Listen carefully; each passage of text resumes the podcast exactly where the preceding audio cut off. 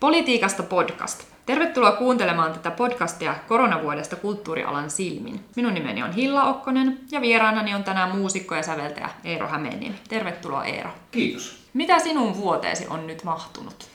Poikkeusvuosi. No, tämä on ollut sillä lailla poikkeuksellinen vuosi, että olen ollut Suomessa ihan koko ajan. Mä tulin Italiasta maaliskuussa 2020 ja sen jälkeen en ole sitten maan rajojen ulkopuolelle mennyt. Kovin tekisi jo mieli, mutta, mutta tota, nyt kyllä sillä lailla tässä on nyt ollut sellainen tilanne, että tuntuu järkevältä. Varsin, varsinkin kun ne paikat, joissa mä tykkään käydä, on, on siis Intia ja Italia ja Intia nyt tällä hetkellä on ihan mahdoton, Joo. eikä se Italiakaan niin hirveän helppo vielä ole. No, tuota, onko sulla ollut kalenterissa projekteja, jotka on nyt vuoden ajalta niin kuin tyhjentynyt, vai oletko sä pystynyt pitämään tekemisen rattaat pyörimässä? Siis mä olen tehnyt töitä koko ajan, koska mä olen siis kirjailija ja säveltäjä ja esiintyvä muusikko. Eli mä olen kirjoittanut yhden kirjan ja sitten mä olen tota, säveltänyt klarinettikonserton. Mahtavaa. Sitten mä olen kuitenkin siis pystynyt soittamaan esimerkiksi pari festivaalikeikkaa. Mutta sitten mulla oli kantaesitys, siis mä oon kirjoittanut myöskin näytelmän näyttelevälle tsembalistille, eli Elina Mustonen, joka on taiteilijaprofessori tällä hetkellä, niin hän, hän on esittänyt sitä kai viitisen kertaa. Se on tämmöinen itse asiassa Venetsiaan sijoittuva juttu. Se on tullut hirveän tuottelias. Joo, ja, ja, ja, ja tota, sitä on nyt sit pystytty esittämään. Se on kyllä kirjoitettu ennen koronavuotta, mutta ne esitykset on ollut tässä välissä. Ja sitten mulla oli kantaesitys Lissabonissa, ihan orkesterin kanssa, mitä ei olisi kyllä, niin kuin, en olisi kyllä uskonut, mutta niin ne vaan teki sen. Ja vaikka se, se oli sellainen tilanne vielä, että, että siellä niin kuin yhtäkkiä sitten lehahti tämä epidemia heti sen jälkeen, se sitä konsertista johtunut, mutta, mutta heti sen jälkeen, että sitten siellä meni kaikki kiinni, mutta ne ehti just sen konsertin tehdä. Siellä oli ihan elävä yleisö ja kaikki. Ja sen jälkeen on ollut sitten pelkkiä, tota, olen soittanut muutaman kerran, mutta, mutta ne on ollut sitten kaikki niin kuin striimejä. Mutta ensi kuussa pitäisi olla festivaalikeikka, Kittilässä Okei. hiljaisuusfestivaalilla, joka on kaikkein paras festivaali, minkä mä tiedän. Ja, ja sitten on tota, tuolla Kemiönsaaren musiikkijuhlilla pitäisi olla heinäkuussa myöskin. Nämä molemmat solo juttuja. Ja sitten semmoiset orkesterikappaleet, mitä tämän vuoden ajalta on niin kuin peruuntunut, niitä on, niitä on semmoinen kahdeksan kappaletta jo muistaakseni suunnilleen, niin niitä yritetään nyt sitten esittää. Mutta joka tapauksessa näin. Eli toisin sanoen en ole ollut laiskana. Mutta se täytyy kyllä sanoa, että silloin heti kun tulin Italiasta, niin silloin en ollut kovin tuottelias ehkä kuukauteen pari. Oli vähän semmoinen shokki. Joo. Se kuitenkin pösähti siellä päälle niin voimallisesti. Ja Italia oli ensimmäinen maa oikeastaan Euroopassa, missä tuli nämä Ja vahvat oli siellä rajoitukset. vielä silloin. Mä olin silloin vielä siellä. No niin. Ei sulle tarvitse tätä selittää. Mutta kuulijoiden hyvä tietää, että Italiassa tosiaan tilanne muuttui aika radikaalisti silloin maaliskuussa Kyllä se muuttuu, 2020. kyllä se muuttuu. Joo. No miten jos ajattelee, ajattelee tätä vuotta ylipäätänsä, niin mis, miten sä saat inspiraatiota sellaisena aikana, kun ihmisten väliset kohtaamiset on ihan minimistä? Että Intia ja Italiakin maat, jossa oleskelet paljon, niin ne on aika sosiaalisia kulttuureita, siellä on paljon ihmisiä, paljon kanssakäymistä, tuskin sinne ihan yksinäisyyteen mennään. No tota siis, äh, kirjoittamisen, mähän kirjoitin kirjan, joka käsittelee Etelä-Italiaa. Et siinä on vähän niin kuin sekin aspekti, että se on niin kuin jonkinlaista surutyötä Joo, siitä, että mä en päässyt sinne. Ja siis silloinhan Italia inspiroi mua koko ajan, vaikka mä olin Keravalla. aivan. No sitten mitä taas tulee musiikkiin, niin se on taas sillä lailla abstraktimpi taiteenlaji, että, että, että sehän ei niin kuin, pitää olla hyvä työvire, mutta ei se, ei se sillä lailla tapahdu, että säveltäjä ikään kuin reagoisi että tänään kävin kaupassa ja ostin herkullisen pullan ja siitä ilahtuneena sävelsin skertson. Että, että tota, siis se on, se on niin kuin, ää, enemmän tuommoinen niin yleinen elämäntunne, joka sitten siinä niin kuin vaikuttaa sieltä, millaista musiikkia milloinkin tulee. Mutta, mutta siis surulliset ihmiset säveltää kauhean ilosta musiikkia ja iloiset ihmiset säveltää surullista musiikkia. Eikö tässä sanota, että koomikot on kaikki melankolisia? Aivan, kyllä. Chaplinin kuuluisat sanat myös Joo. ihmiselämästä. No tuota, ää, jos ajattelee tätä taiteilijan, esiintyvän taiteilijan elinkeinoa, Hmm. ja konsertteja ei ole hirveästi voinut järjestää, no mainitsit, että olet tehnyt muutamia virtuaalikonserttejakin, niin mistä esiintyvän taiteilijan leipä tällaisena kriisiaikana? Siis hirveän monet ihmiset, erittäin monet soittajat on, äh, on suurissa vaikeuksissa. Ja, ja sitä suuremmissa, mitä enemmän ne on niin freelancereita.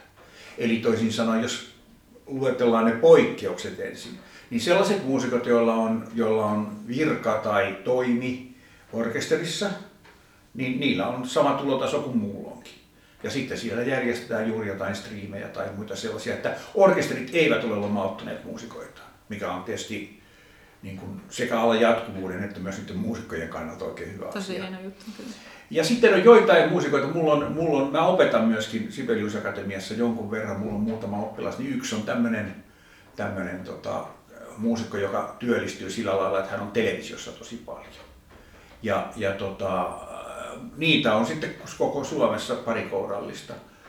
Mutta sitten muut, siis semmoiset, jotka freelancer-hommilla itseään on yrittänyt elättää ja jotkut elättäneet tosi hyvinkin, niin on voinut olla niin, että viimeiset keikat oli siis maaliskuussa 2020 ja, ja sitten mä tunnen ihmisiä, joilla ei todella ole sen jälkeen ollut mitään, tai joilla nyt sitten on ollut niin kuin yksi tai kaksi keikkaa, just tai ainakin on luvattu. Tämähän on ollut semmoinen vuosi, että meillä oli syyskuussa oli se festivaalikeikka, jossa mulla piti tulla kansainvälinen bändi, mutta sitten lopulta festivaali päätti, että tehdään vaan suomalaisilla soittajilla. No onneksi löytyi tosi hyvät suomalaiset soittajat, että, että tota, mutta siis se suunniteltiin ensin kerran. Sovittiin kaikkien näiden ulkomaalaisten kanssa kaikki, katsottiin kaikki lennot, sovittiin kaikki niin kuin palkkiot ja, ja käytännön järjestelyt ja puukattiin hotellit ja puukattiin harjoituspaikat ja tämmöiset näin. Ja sitten sen jälkeen kaikki se peruutettiin. Ja uudestaan. Ja sitten, sitten uudestaan puukattiin taas. No nyt ei ollut ihan niin monimutkaista, kun ne soittajat kuitenkin oli suomalaisia, vaikka nekin tuli osittain ulkomailta, mutta joka tapauksessa ne asui jossain sukulaisissa tai muuta, niin se ei sitten tullut niin hankalaa. Mutta, mutta oli se ihan tarpeeksi hankalaa. Ja mulle tietysti se, että, että sitten se ohjelmistokin piti osittain suunnitella uudestaan, koska ne oli vähän semmoisia niin räätälöityjä kappaleita. Että, että tota, ja sitten kaikkein hankalin asia, kyllä tämä kaikki taide onnistui ja se oli onnistunut konsepti. Ja, ja siis se meni hyvin siinä mielessä, että, että yleisö tykkäsi, että tuli hyvät arvostelut ja, ja soittajatkin oli tyytyväisiä ja festivaalijohtaja kertoi mulle yksi päivä, että hän kuuntelee sitä nautusta vieläkin melkein Mahtavaa. joka päivä. Mm. Mutta siis sitten kun yhtäkkiä niin kun järjestetäänkin koko harjoitusrumba uudestaan, siis tämmöinen asia, että harjoitustila, niin, niin sitten varsinkin kun meillä oli toi Sibelius Akatemia ihan täysin kiinni. Aivan. Mistä niin, löytyy Niin, niin no sitten, sitten oli semmoinen, sitten mä kokosin semmoisen, onneksi mulla on hyvät suhteet Keravan musiikkiopistoon, me käytiin siellä, siellä semmoisella vanhalla puukoululla ja sitten mä vuokrasin jonkun vapaaehtoisen äh, avustustyön järjestön sali, missä sattuu olemaan vinkeli. Just. Eli, eli näin, että kyllä se, kyllä se monimutkaiseksi meni. Samoin on näiden ollut, meillä on, meillä on semmoinen kappale, tämä Klarnetti-konsertto, jonka ohi menen mainitsin, siinä on myös tanssisolisti, joka sitten on taas semmoinen, joka on joka paikassa keikalla muutenkin. Ja nyt ne harjoitukset, no se on nyt peruutettu kokonaan, mutta sekin rakennettiin jo kerran ja, ja kaikki aikataulut, ja nyt on sitten rakennettu uudet aikataulut, että se oli sitten marraskuussa. Että katsotaan nyt kuinka tämä menee, mutta, mutta tämä on niin tavallaan, että, että että kun sama konsertti suunnitellaan kolmeen kertaan. Niin siinä on joka kerta uusi työ. On. Tämä melkein aloittaa alusta. Niin ja sitten ihan... joo kyllä, ja sitten just se, että sehän niin kuin usein mutkistuu siinä, siinä sitten, kun nyt jos ajattelee, että sä tiedät, että no se keikka on silloin ja silloin, niin sitten sä voit hyvissä ajoin. Mulla olisi ollut kaikki hyvät harjoitustilat ja muut siihen ensimmäiseen versioon, koska mä pystyin niitä niin kuin vuotta aikaisemmin buukkailemaan. Mutta sitten kun mä oonkin yhtäkkiä buukkaamassa niitä seuraavaksi kuukaudeksi, niin se ei ollutkaan enää niin jos ajatellaan tätä julkista tukea, mitä on tullut taidealoille, kulttuurialoille, niin onko sitä tullut muusikoille? Vastatakseni lyhyesti, niin ei. siis tota, tämä on jännä juttu. Mä oon keskustellut just niiden ihmisten kanssa, jotka on ollut tässä niin kun, myöskin tässä yri, musiikkialan edunvalvontayrityksessä mukana. Ja, ja, ja tota, he ovat korostaneet sitä, että, että ongelma on meillä just tämä, kun mehän ollaan, mehän ollaan se Euroopan mallioppilas tässä. Suomihan häristelee sormia jo muillekin maille siitä, että ei noudateta laillisuusperiaatetta. Mm. Niin täällä noudatetaan laillisuusperiaatetta. Kun mä tulin, tulin Italiasta Suomeen ja tämä oli ja tämä homma oli alkanut, niin mun aforismi oli, että Suomen byrokratia tappaa meidät kaikki. Mutta mut nyt itse asiassa on kyllä tämän rokotuksen kannalta esimerkiksi näyttää käyneen niin, että Suomen byrokratia saattaa hyvin pitää meidät hengissä. Mutta, mutta tota, kyllä, kyllä on ollut vaikeaa, kun on katsonut tätä, tätä että, että kun milloin mitäkin suunnitelmia on tehty ja sitten aina, aina tota, tulee joku uusi kuvio ja, ja sitten joku oikeusviranomainen sanoo sitä tai tätä. Että mä todella toivon, toivon muutenkin, ettei rakas isänmaani koskaan joudu mihinkään kriisiin.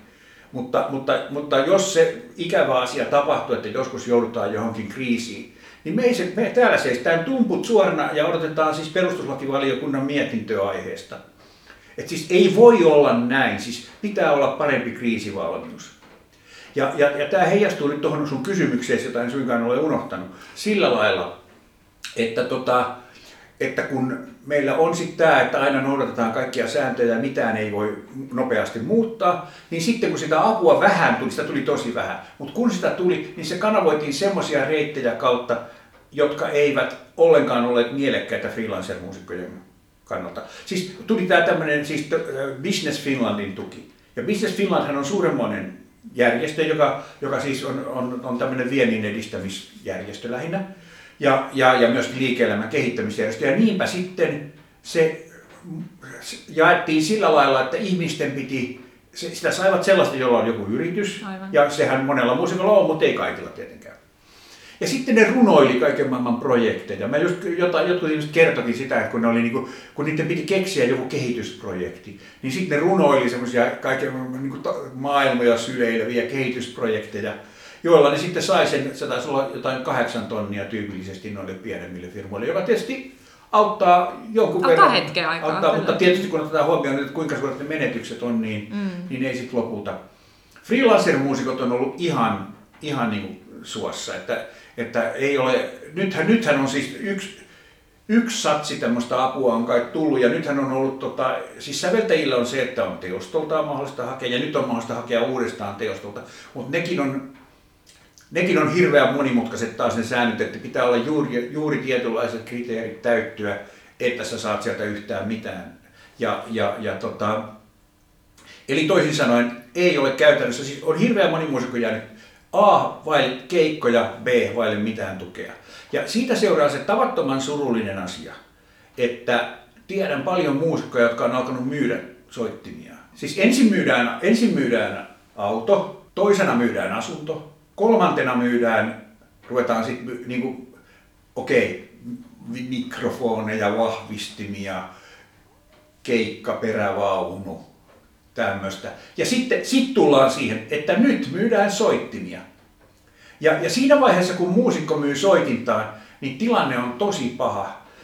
Ja, sit, ja toinen asia, mikä ei ole, siis tämä heijastaa siihen taloudelliseen kysymykseen, mutta sitten on tämä tämmöinen niin henkinen ilmapiiri kun muusikonhan pitää harjoitella koko ajan. Siis se on ihan, että jos sä meinaat olla huipputason tai edes minkään tason muusikko, niin... niin Vielä pitää, kriisin jälkeenkin. Niin, niin, hmm. niin sun pitää harjoitella koko ajan. Että mäkin on, joka, joka nyt, jolle kuitenkaan se soittaminen ei ole niin pääasia, niin mäkin olen soittanut aika paljon, kun on ollut kuitenkin jotain koko ajan ja mä oon tehnyt yhden tallenteen, mihin mä harjoittelin ja näin poispäin. Mutta sitten on sellaisia, joille ei ole todella yhtään mitään. Ja sitten se motivaatio, no minkä takia mä nyt soitan näitä skaaloja, kun mä en edes tiedä, että, Milloin seuraava keikka? että missä kuussa tai edes minä vuonna mm. mulla on seuraava keikka. Ja, ja, ja, tota, ja sitten vielä semmoinenkin asia, että okei, no kuvitellaan nyt sellainen muusikko, joka ei ole myynyt kitaransa, ja, ja on jaksanut soittaa niitä skaaloja ja muuta. Mutta siis semmoisen niin muusikon ammattitaidon oleellinen osa on se, että se soittaa muiden kanssa ja nimenomaan pitää yllä sitä herkkyyttä, mitä yhteissoitto vaatii. Ja sitä sä voit pitää yllä tasan yhdellä tavalla, eli soittamalla muiden kanssa. Et siis on olemassa, voisi olla ostaa joku komppilevy, no se on sitten semmoinen mekaaninen komppi, mikä raksuttaa ja siitä on jotakin hyötyä. Mutta se on ihan eri asia, kun soittaa oikean rumpalin, oikean basistin tai oikean jousikvartetin tai oikean minkään kanssa. Eli, eli tota, siinä tapahtuu semmoinen niin kuin muusikkojen tietotaidon, joka on hirveän monimutkainen asia loppujen lopuksi. Jos sä että mitä esimerkiksi jonkun kamarimuusikon pitää pystyä tekemään, että se voi olla siinä. Minkä kaikenlaisia taitoja tarvitaan, että, että voi olla Olli Mustonen esimerkiksi. Mutta siis ylimalkaan, että, että niin se monimutkainen kykyjen ja taitojen kombinaatio saadaan säilymään, niin kyllä se vaatii sen musiikkielämän, jossa sitä voi olla. Ja sitten vielä tämäkin, että okei, no kuvitellaan sitten vielä semmoinenkin muusikko, jolla on ne kaveritkin ja sitten soittaa yhdessä, mutta niille ei ole yleisöä. Koska, koska tota, se on vielä yksi asia siinä, että et eihän sitä nyt, että on kiva soittaa muiden muusikkojen kanssa. Ja se on usein to, hyvinkin kivaa, mutta viime peli, pelissä kysymys on siitä, että sä soitat joillekin ihmisolennoille – Sä et soita kameralle, vaan sä soitat jollekin ihmisille, jotka on siinä läsnä. Ja se, kuinka, kuinka konkreettisesti muusikko kokee sen kuulijan läsnäolon ja kuinka hienovireisesti aistii siis yleisön tunnelmia, se on, niin kuin, se on jännää, että siis periaatteessa konsertissahan pitää istua hiljaa eikä saa hirveästi heilua eikä häälyä eikä näin suomalaisessa konsertissa varsinkaan. Mutta siis soittaja tietää ihan täsmälleen, mikä se on se kuulijoiden tunnelma. Ja sitten mä oon soittanut paljon tuolla esimerkiksi latinalaisissa maissa, niin siellähän ei tarvitse edes aistia kovin herkästi. Se tulee sieltä se, kyllä. Se tulee kyllä sieltä.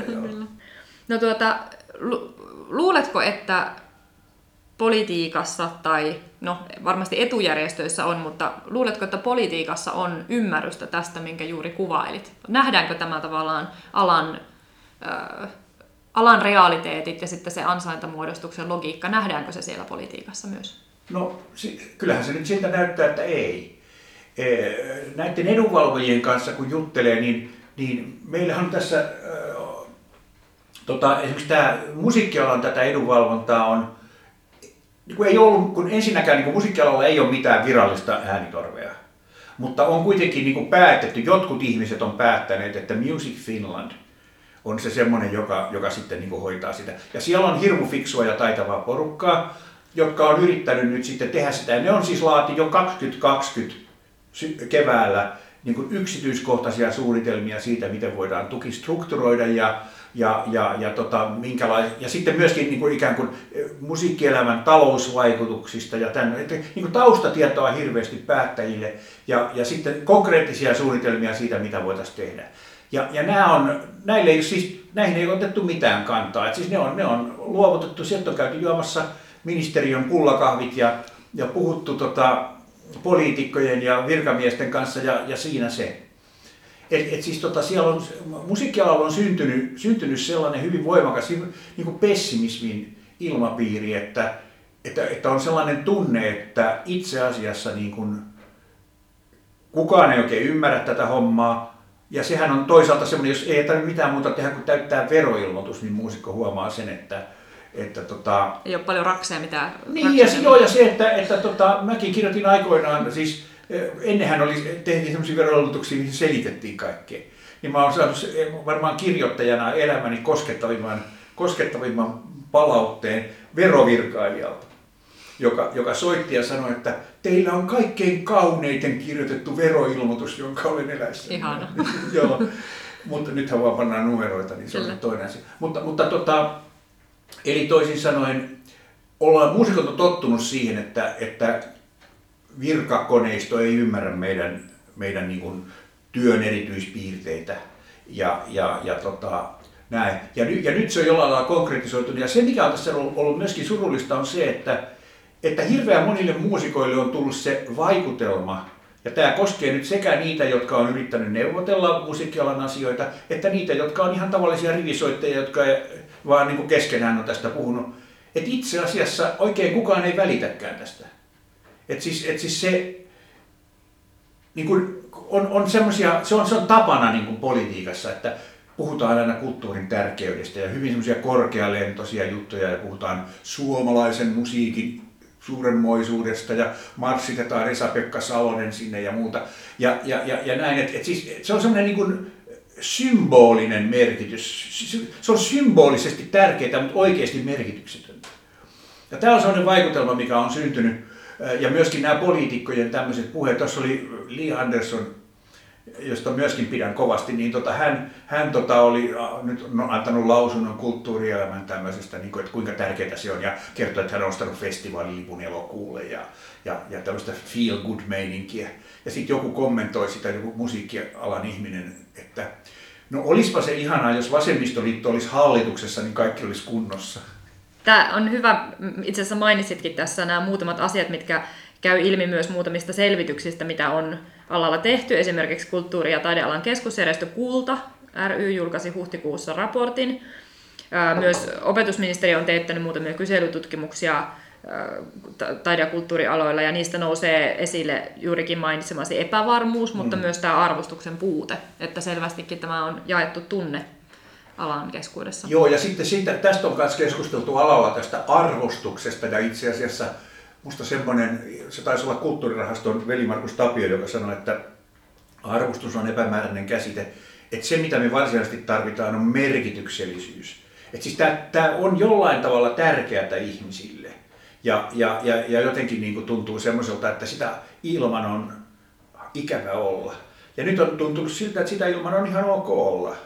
Et tota, et, et tota, se on varmasti hirveän paljon ihmisiä, mäkin tunnen tietysti sattuneesta syystä paljon sellaisia, jotka oikeasti hirveästi kaipaavat eläviä konsepteja ja, ja kyllähän sitä koko ajan, niitä on. Mutta, Ihan varmasti. Mut, joo, mut, mut, ja siis niitä, niitä on todennäköisesti erittäin paljon, mutta tämmöisellä institutionaalisella tasolla niin ilmeisesti musiikki on suunnilleen samassa, samassa tarko- merkitysluokassa kuin tapetit. Et siis, et siis, et siis se tekee niin kuin jollain lailla viehättäväksi ja suoseksi asian. Mutta niin että okei, no tapetit on tämmöiset nyt täällä, mutta sitten, että voi ne olla jonkun muunkinlaiset tai sitten ehkä pärjätä ilmankin mm, No miten sä näet, että lyhyellä aikavälillä pitäisi tukea muusikkoja ja esiintyviä taiteilijoita? No nyt kai tällä hetkellä, äh, nyt mä en itse asiassa tiedä, sieltähän on Taikesta taas tulossa joku paketti. Ja nyt mä en itse asiassa, sehän ei ole vielä haussa, että mä en olisi nähnyt, että mitä siellä sitten tulee. Mutta mitä pitäisi tehdä, niin kai olisi niin kuin se, että aika moni tarvii niin kuin vaan fyffeä. Eli siis pitäisi olla, pitäisi olla niin rahaa sen verran, että esimerkiksi ei, pystyy maksamaan vuokransa, pystyy ostamaan lapsille kaurapuuroainekset ja ei tarvitse myydä fakottia ja, ja, ja autoa. Nyt on itse asiassa tullut uusikin kriisin aihe taide, taide- ja kulttuurialalle, kun veikkauksen voittovarat vähenee. Joo. No miten pitkällä aikavälillä sitten alantuu? Palataan vielä tuohon kuitenkin Joo. hetkeksi, että, että tota siis, tähän liittyy nyt se ongelma, että kun ne taas menee taiken kautta, niin taike, joka kans on todella periaatteessa hyvä lafka, niin, niin ongelma on se, että nehän eivät, nehän eivät voi myöntää siis mitään muuta kuin apurahoja taiteelliseen työhön. Kyllä. Ja sen takia ihmiset siellä nyt just tällä hetkellä taas runoilee niitä suunnitelmia, että mitä aion tehdä ja, ja, ja, ja näin. Mutta siis se just, että jos on ollut vuoden ilman tuloja, niin pointsi on se, että millä mä saan sen, saan sen skittani kanista tai, tai näin. Et, et siis, että, niin tää, se on taas niin pikkusen väärin suunnattu, mutta voi olla, että siellä on nyt sitten jotakin muuta. Mutta kun siis Paula Tuovinen, joka on siis taiken, taiteen edistämiskeskuksen johtaja, on, on myös aika paljon puhunut tästä, että, että heitä sitoo ne määräykset, jotka, jotka on. Ja, ja hän on sitä mieltä, että on epäreilua, että, että heitä tässä syytetään, koska he, he, heidän on pakko toimia sen lain mukaan. Mutta mut se mikä tässä nyt on, tää, just tää, tässä näkyy tämä suomalainen juttu, että, että, että ei ole näinkään pitkän kriisin aikana pystytty säätämään sitä lainsäädäntöä joustavammaksi niin, että pystyttäisiin ottamaan tätä huomioon, että mitkä ne tarpeet tällä hetkellä on. Mm, aika on kyllä ollut vuosi. No aika on ollut, mitä ihmettä. Siis, siis, siis tota, no tässä on taas tämä, että, että toivottavasti mitään pahaa ei tapahdu, koska jos se kestää toista vuotta, että saadaan mitään toimeksi, niin, niin se, se on kyllä selkeästi liian hidasta. Ja tämäkin oli semmoinen, eihän tämmöiset virukset, nyt vaikka tiedetään, että niitä koko ajan tulee, niin ei tämmöistä kukaan osannut ennustaa. Ei, ei toki. Siis ei joulukuussa toki. 19, niin ei, ei kukaan tiennyt. Mä olin Intiassa, mä olin vielä Mumbaissa silloin ja, ja siellä slummissa, Daravin slummissa, missä on siis kaksi miljoonaa ihmistä niin kuin neliökilometrillä. No jos itse asiassa pysytään hetki ulkomailla, sulla on hyvä, tai pystyt katsomaan myös esimerkiksi vaikka Italian ja muun maailman tilannetta tämän kriisin hoidossa, että vaikka ihmiset on melko samanlaisia, niin systeemit on erilaisia. Et Suomessa muusikkojen keskuudessa on yleistynyt tämmöinen slogan ainakin sosiaalisessa mediassa, että ensimmäisenä kiinni, viimeisenä auki. Et puuttuuko tästä nyt joku sellainen tahtotila, että pitäisi saada nopeammin, nopeammin konserttipaikkoja ja teattereita auki? Onko, onko muissa maissa toimittu toisin? No eihän tällä hetkellä, siis konserttipaikat on tällä hetkellä auki jossain Tanskassa ja, ja, ja, ja, ja näin poispäin. Ei ne, ei ne hirveän auki ole, ole monessa paikassa, mutta kyllä niin kuin esimerkiksi, mä en ole hirveän yksityiskohtaisesti selvillä joka maan tilanteesta. Mä tiedän, että että konsertteja on muissa Euroopan maissa ihan eri tavalla kuin Suomessa. Ja, ja Helsingin, Helsingin tässä Uudenmaan alueella, niin täällähän on, siis periaatteessa oikeastaan minkäänlaista konserttia ei voi järjestää, koska se on se kuuden ihmisen raja. Italiassahan on, voisi tällä kyynisesti sanoa, että ita, italialaisella äh, tällä taiteiden niin kuin ympäristöllä, ekologialla on se ero suomalaiseen verrattuna – että siellä ei ole menetetty yhteiskunnan tukea freelancer-taiteilijoille, koska sitä ei koskaan ollut. Eli, eli tota, kun mä oon jonkun, jonkun verran ollut tekemisissä italialaisten muusikkojen kanssa, niin ne on tosi ahkeria, ne on tosi kekseliäitä, mutta mut siellähän ei ole mitään valtion taiteilijaapurahaa. Sitten mä oon kertonut, että mä oon ollut 36 vuotta valtion taiteilijaapurahalla ja ne on niin kuin haavi auki. onko, onko semmoista jossain? Et tota, se, mutta mut että niin kun, tietenkin se on erilainen maa. Siellä on, siellä on ehkä niin kun enemmän sitä semmoista henkeä, että ihmiset ottavat omakseen kulttuurilaitoksia ja sitten niin kuin tukevat niitä eri tavoin. Mä tunnen joitakin aika hyvin, joitakin semmoisia pieniä. Esimerkiksi Palermossa on semmoinen ihastuttava Teatro Atlante, joka, jota pyörittää kaksi teatteria on ammattilaista. Ne on ihan siinä lakaosassa, siis meidän kaupungin osassa, ja, ja, ja niillä on oma teatteri, ja, ja niillä on, niillä on, ja ne just sai sen oman teatterin auki, ja sitten tuli tämä korona. Toivottavasti on auki vielä kriisin jälkeen. No ainakin tällä hetkellä on siis olemassa. Kyllä, joo. Se, se, mitä, se mitä siellä on esimerkiksi Italiassa mahdollista on se, että niitähän on mahdollista suunnata siis omista veroistaan pieni osa. Ja, ja, ja esimerkiksi tämäkin teatteri on vedonnut italialaisiin veronmaksajiin, että, että ne, jotka kokee tarpeelliseksi sen, niin, niin voisi sen sitten tehdä. Sitten on myydään kaiken maailman niin kuin tavaraa, tai sitten myydään tämmöisiä, siis niin kuin tarkoitan tähän teatterin tekemiseen liittyviä asioita, niin kuin lippuvihkoja ja teepaitoja ja kasseja ja, ja sellaista. Ja, ja sitten, sitten tota, mäkin olen ostanut lippuja joihinkin esityksiin, jotka on joskus ties koska. Siis, ei niillä ole päivämäärää, mutta ne on sitten joskus... Tukemistarkoituksessa. Niin, niin, niin siinä tarkoituksessa. Joo. Ja tietysti paikalliset on tehnyt sitä paljon, että, että näin. Mutta tota, ehkä siinä on, olisiko siinä sitten semmoinenkin, että siellä on se resilienssi parempi kuin kun ei tilanne. ole myöskään totuttu siihen, niin. että valtio ehkä hoitaa samalla Joo. tavalla kuin täällä. Et Suomessahan on kuitenkin taiteiden rahoitusta julkiseltakin puolelta mahdollista hakea myös ei-kriisi-aikana. Ja puhuttiin tässä haastattelun valmistelukeskustelussa myös hiukan säätiöiden, niin kuin, säätiöiden paikasta tällä kartalla. Niin no siinäkin suhteessa on, on myöskin, että Suomessahan on siis maan kokoon nähden hy, hyvin suuria yksityisiä säätiöitä. Siis Suomen kulttuurirahasto ymmärtääkseni on. Mä sain joskus Rockefellerin säätiön apurahan. Ja, no. ja, tota, ja mä ajattelin, että, että no nyt on tosi, nyt on isolla kanunalla ammuttu. Ja sitten mä katsoin, että kuinka suuri äh, niin kuin Rockefellerin säätiö on. Niin se on aika tarkkaan samankokoinen kuin Suomen kulttuurirahasto. Et Suomessahan on Svenska Kulturfonden on sitten se iso. Mutta tota, kyllä näiden yksityisten säätiöiden merkitys täällä on suuri, kun meillä on, meillä on ja, ja nehän ei ole mihinkään mennyt, että nehän, nehän koko ajan toimii ja ja kaapuraha. Ja kyllä mä tunnen muusikkoja, jotka ovat esimerkiksi just saanut kulttuurirahastolta maakuntarahaston Onko niillä ollut mitään erityistä kriisivalmiutta? Onko ne reagoinut kriiseihin? kriiseihin? Ymmärtääkseni kulttuurirahasto on jakanut jo, jo siis tämmöisiä niin kuin nimenomaan tähän kriisiin suuntautuneita apurahoja mutta kun mä en ollut niitä hakemassa, niin mä en niin yksityiskohtaisesti sitä tiedä. Aivan. No jos ajatellaan tätä pitkän aikavälin rahoituskehystä, eli normioloissa meillä on tuota, Suomessa kentällä useita tahoja, mistä voi hakea rahaa, kun ei ole kriisi päällä. Miten ajattelet, että pitkällä aikavälillä tätä pitäisi kehittää? No nythän on realisoitunut se, se tota uhka, jota tässä on monta vuosikymmentä pelätty. Eli mä muistan jo 70-luvulla sanottiin, että se ei ole ihan hyvä järjestely, että, että niin kuin kulttuurin rahoitus perustuu veikkausvoittovaroihin. Ja, ja tota, mitä sitten, jos ihmiset lakkaa veikkaamasta, no sitten sanotaan, että kyllä ne aina veikkaa.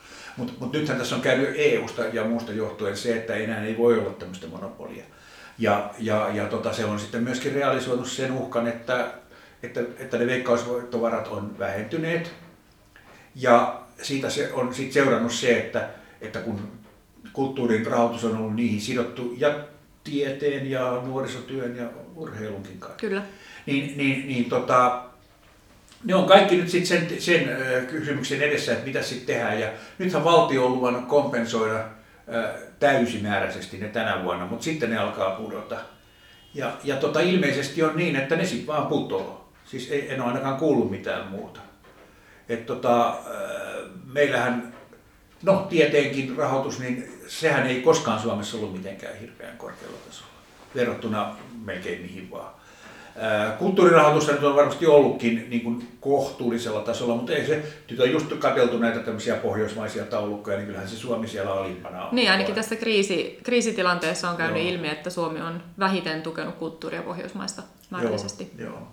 Et tota, ei, se, ei se hyvältä näytä, enkä minä tiedä, miten se voitaisiin ratkaista. Siis se voitaisiin ratkaista sillä lailla, että pantaisiin lisää rahaa sinne, se on sitten poliittinen kysymys. Ja, ja tota, tämä on, tää on niinku tämmöinen Mähän en ole politiikassa enkä aio mennäkään sinne, mikä on varmaan politiikalle eduksi, mutta, mutta se, että, tota, että niin kuin jos ajattelee sitä, että miten me sitten niin kuin kulttuurielämässä voidaan tässä toimia, niin kyllä me tarvittaisiin tehokkaampaa edunvalvontaa ja tehokkaampia välineitä saada aikaan niin kuin, niin kuin jotenkin myöskin sitä poliittista painetta, koska nythän on ollut se, että, että aina verrataan sitten tähän ravintola-alaan, että, että sieltähän tota, Maran edusmies tulee puukko hampaissa aina huutamaan televisioon, jos jotakin yhtään mitään tapahtuu.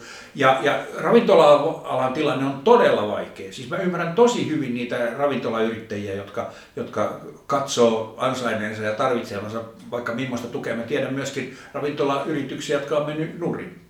Kyllä. Ja, ja näin, eli, eli yhtään en kadehdi ravintola rahoja. Mutta se on vahinko, että meillä nyt ei ole sit vastaavaa tämmöistä yhtä ääntä, joka voisi joka vois puhua meidän puolesta. Ja, ja kellään ei ole sitä mandaattia, että nyt sitä on hoitanut Music Finland ja kiitos heille siitä. Mutta, mutta tota, eihän ne nyt ole siis mikään semmoinen, esimerkiksi niin, siinä, sen paremmin kuin Kulta ryssäkään, ei ole mitään tekijäjärjestöjä.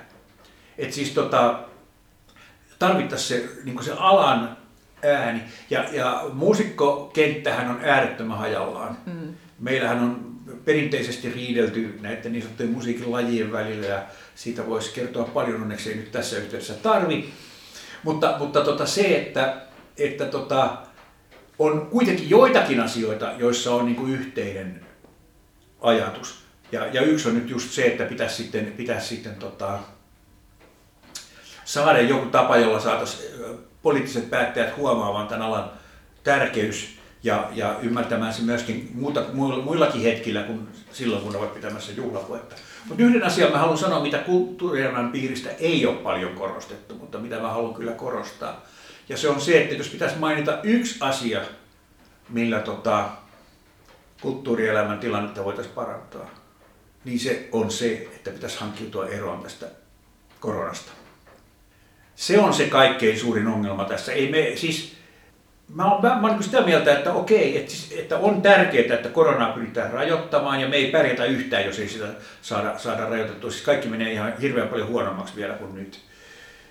Mutta sitten se, mikä puuttuu, on tämä tasapaino. Eli siis, että, että kulttuurialan ja esimerkiksi ravintoloiden kohtelu olisi suunnilleen samasta, koska nythän se ei ole sitä. Kyllä, ja, ja ihmisten, se... se ei mene myöskään niin kuin ihmisten oikeuden tajuun et, ja alan oikeuden tajuun, että miksi on näin, että sitähän jatkuvasti ihmetellään. Ja se on ihan hirveän väärin munkin mielestäni. Että, mä, että, että kun, kun sitä tarpeellista epidemian rajoittamista harrastaa, niin sitä pitäisi ha- rajoittaa sillä lailla, tai harrastaa sillä lailla, että mahdollisesti asiaan liittyvät rajoitukset kohtelis eri aloja tasapuolisesti. tasapuolisesti. Ja nyt ei ole niin. Kyllä, kyllä. Jos ajattelee tätä keskustelua, mitä alalla on käyty, mistä sitä, mistä sitä keskustelua on käyty? Oletko ottanut siihen osaa? Mä olin seitsemän vuotta Helsingin Sanomien kolumnisti jossakin vaiheessa. Ja se siis loppui jo 15 vuotta sitten. Meniköhän nyt vuosi ollut suunnilleen oikein. Mutta joka tapauksessa niin, niin tota, mä olen usein ajatellut, että on se hyvä, että mä olen enää Helsingin Sanomien kolumnisti koska se keskusteluilma, mä pystyin sanomaan hirveän monista asioista silloin. Mä muun muassa haukuin silloin sen pääministerin, siis Lipposen, ihan aiheesta vielä, ja, ja pari piispaa. Ja, ja, ja, ja, ja, ja, tota, ja, ja se oli silloin, niin kuin, se oli ihan mahdollista, ja mä en, mä en saanut koko urani aikana yhtään annota vihapostia keneltäkään. Mutta jos mä olisin kirjoittanut nykyiset ajatukseni johonkin tämmöiseen julkiselle foorumille, niin postiljoni saisi skolioosin vihapostin kantamisesta, ellei vihaposti tulisi nykyään sähköpostilla. Toivotaan, että tämä podcast ei herätä kuulijoissa vihaisia tunteita tai ainakaan vihapostin. Niin, mutta, mutta se, että tota, Eli siis en hirveästi ole. Olen, olen seurannut äh, julkisia kannanottoja muusikolta. En ollut hirveän ilahtunut niistä kaikista. Että et, et niin muusikothan ei ole kirjailijoita, että et tota, et, et, ne ei ole kauhean taitavasti laadittuja, mutta mä en nyt rupea mainitsemaan esimerkkejä. Musta on jotenkin, jotenkin niin kuin tragikoomisen murheellista, että se muusikon kommentti, joka eniten herätti julkista keskustelua, oli se, kun Paula Vesala tarttui hirmuiseen kirveeseensä ja, ja alkoi heilutella sitä hallituksen suuntaan. Et siis se, et, to, tämäkö, että tarvitaanko tollaisia retorisia keinoja, että, että herätetään, koska se sitten oikeasti sitten niin kuin hallitushan lähti huomasi sen ja Paula Vesala istui jossain komiteassakin sen jälkeen. Ja sehän on, hän on tietysti arvostettu taiteilija ja, ja, ja, ja, ja, ja kaikki tietää kuka hän on, että sillä lailla se on. Mutta tota, jotenkin niin kuin, omasta puolestani olisin iloinen, jos hieman hienovireisempi retoriikka riittäisi. Tässähän ehkä käy ilmi se, että jos ajattelee just vaikka ravintola-alaa, niin siellä on edun, edunvalvojajärjestö, josta on ollut aika selkeästi yksi ääni esillä, kun niin. taas ehkä taiteilija- ja kulttuuripiireistä tuntuu, että kun sitä edustusta ei ole samalla tavalla, niin sieltä on sitten noussut yksittäiset ehkä kuuluisemmat ihmiset sitten täyttämään sitä tyhjötä. Ja sitten on sellaisia ihmisiä, jotka, jotka yksinkertaisesti vain ottanut, ottanut asiakseen niin kuin käyttää julkisia puheenvuoroja, ja sehän on ihan hienoa, mutta ei edusta ketään muuta kuin itseensä. Et, et sillä ei ollut tätä, niin kuin, tätä edunvalvonnan. Ja sitten on vielä yksi tämmöinen asia, mistä varmaan, varmaan ehkä musiikkipiireissä kaikkein mielellään kuulee. Ja se on se, että, tota, että niin kuin julkisen keskustelun käymisessä ja musiikki-ihmisten ja musiikkialan niin kuin itseymmärryksessä, niin niiden välillä on aika iso disonanssi. Koska, koska tota, meillä on erittäin hyvä käsitys itsestämme ja oman alamme tärkeydestä. Ja sitä usein kuvaillaan semmoisella korkealentoisuudella, että siinä saadaan niin metafysiikka hyvin äkkiä, äkkiä elämän syvimmät, sitä mitä ei voi sanoin ilmaista ja, ja, ja elämisen perustotuudet ja kaikki tämä. Niin, niin tota, vaikka me uskottaisikin se, niin se ei ole poliittisesti tehokas tapa puhua. Ja, ja sen takia pitäisi niin hankkiutua, etsiä sellaisia keinoja ilmaista sitä meidän alamme tärkeyttä, joka, joka, joka jollakin lailla herättäisi vastakaikua todennäköisemmin sellaisissa ihmisissä, jotka eivät ole siitä asiasta niin vakuuttuneita kuin me ollaan jo valmiiksi. Ja puhuvat ehkä samaa kieltä. Niin, siis semmoista ymmärrettävää, semmoista jotenkin niin kuin ihmisen kieleltä kuulostavaa, niin se olisi, se olisi hyvä. Koska siis tämmöinen kaikenlainen korkealentoisuus on aina ollut, niin kuin, ja varsinkin klassisen musiikin ihmisille, se on vain ollut aina ja sehän menee hirveän hyvin kaupaksi, jos sä oot niinku porukassa, jossa on muita klassisen musiikin ihmisiä, niin ne nyökkii siinä ja sanoo, että näin just on ja tätä, tätä, tätähän tämä nyt on, mitä me teemme. Mutta, mutta tota, maailma ei ole vakuuttunut siitä, että se on kaikkein tärkein asia, eikä meidän tarvitse maailmaa siitä vakuuttaakaan, että se on kaikkein tärkein asia. Mutta riittää, että me vakuutetaan maailma siitä, että se on erittäin tärkeä asia ja että se on joillekin ihmisille täysin välttämätön että kun nyt ei pääse soittamaan yleisön eteen, niin kenelle sitä työtä tekee? Kyllähän niin muusikon työn perimmäinen tarkoitus on se, että pääsee soittamaan yleisölle ja että saa yleisöltä vastakaikua. Tai että siinä on vuorovaikutus. Kun mä sanon vastakaikua, niin mä en tarkoita bravo-huutoja, vaan siis sellaisen, sellaisen tunteen siitä, että joku on läsnä ja että se merkitsee jotakin sille kuulijalle. Ja ei välttämättä, ta, siis ei välttämättä tarvita sitä semmoista ritualistiikkaa, mikä liittyy konserttiin. Mä olen itse kirjoittanut kokonaisen kirjan, missä mä haukun tätä ritualistiikkaa. eli, eli siis jollakin lailla ihmisiä pitäisi pystyä koskettamaan syvempää kuin siitä, tästä, niin kuin tästä neromyytin tai, tai tähtikultin kohdasta. Mutta muusikoille itselleen myöskin se, että, tota, että pitää löytää se semmoinen niin kuin tapa koskettaa ihmisiä, joka, joka tekee mielekkääksi sen soittamisen, mutta kyllähän se soittamisen pitää tietysti olla mielekästä sinänsäkin.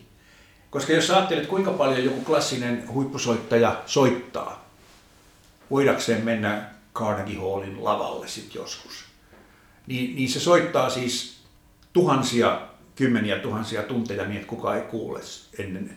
Ja, ja se kaikki tähtää silloin siihen, niin kuin siihen yleisökontaktiin. Tämmöisiä, jos ajattelee tämmöisiä niin kuin meillä tunnettuja muusikkoja ja niiden paneutumista alalle, niin paljon Suomessa soittanut mestarin pianisti Grigori Sokolov.